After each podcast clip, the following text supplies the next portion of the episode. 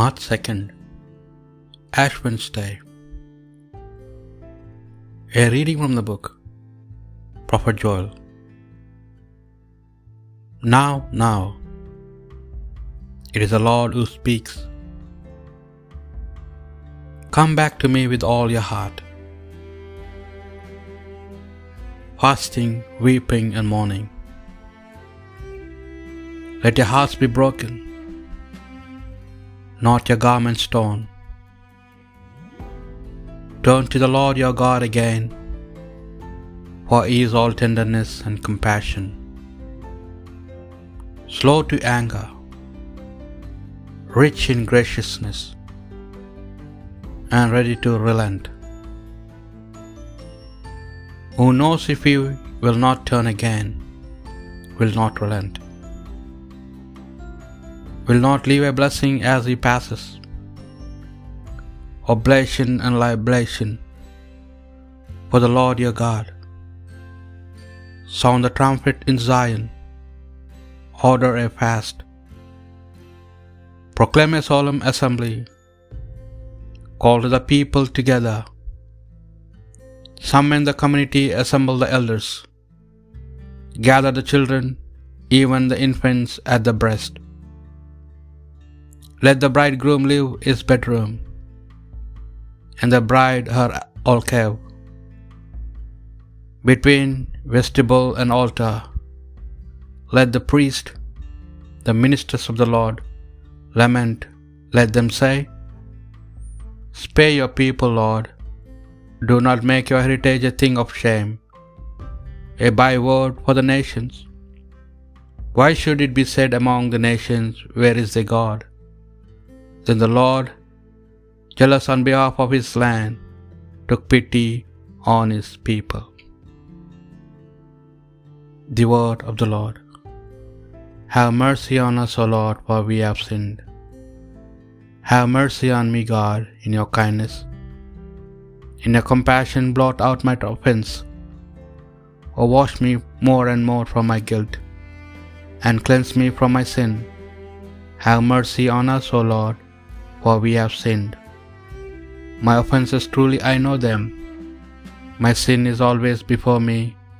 Against you, you alone, have I sinned. What is evil in your sight, I have done. Have mercy on us, O Lord, for we have sinned. A pure heart create for me, O God. Put a steadfast love within me. Do not cast me away from your presence, nor deprive me of your Holy Spirit. Have mercy on us, O Lord, for we have sinned. Give me again the joy of your help. With the spirit of fervor sustain me. O Lord, open my lips, and my mouth shall declare your praise. Have mercy on us, O Lord, for we have sinned. A reading from the second letter of St. Paul to Corinthians. We are ambassadors for Christ. It is as though God were appealing through us. And the appeal that we make in Christ's name is be reconciled to God. For our sake, God made the sinless one into sin, so that in him we might become the goodness of God. As his fellow workers, we beg you once again not to neglect the grace of God that you have received. For he says, At the favorable time I have listened to you. On the day of salvation I came to your help. Well, now is a favorable time. This is the day of salvation. The word of the Lord. A reading from the Holy Gospel according to St. Matthew.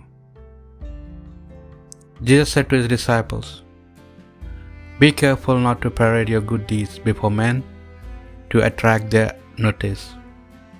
By doing this, you will lose all reward from your Father in heaven. So when your Father in heaven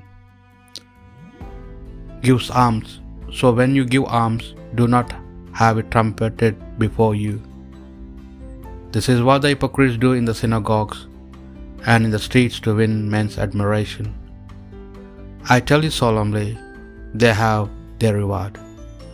But when you give alms, your left hand must not know what your right hand is doing. Your almsgiving must be secret, and your Father who sees all that is done in secret will reward you. And when you pray, do not imitate the hypocrites. They love to say their prayers standing up in the synagogues and at the street corners for people to see them. I tell you solemnly, they have re- they had their reward. But when you pray, go to your room private, and when you have shut your door, pray to your Father who is in that secret place. And your Father who sees all that is done in secret will reward you. When you fast, do not put on a gloomy look as hypocrites do. They pull long faces to let men know they are fasting. I tell you solemnly, they have their reward. But when you fast, put oil on your head and wash your face so that no one will know you are fasting except your Father who sees all that in is done in secret. And your Father who sees all that is done in secret will reward you. The Gospel of the Lord.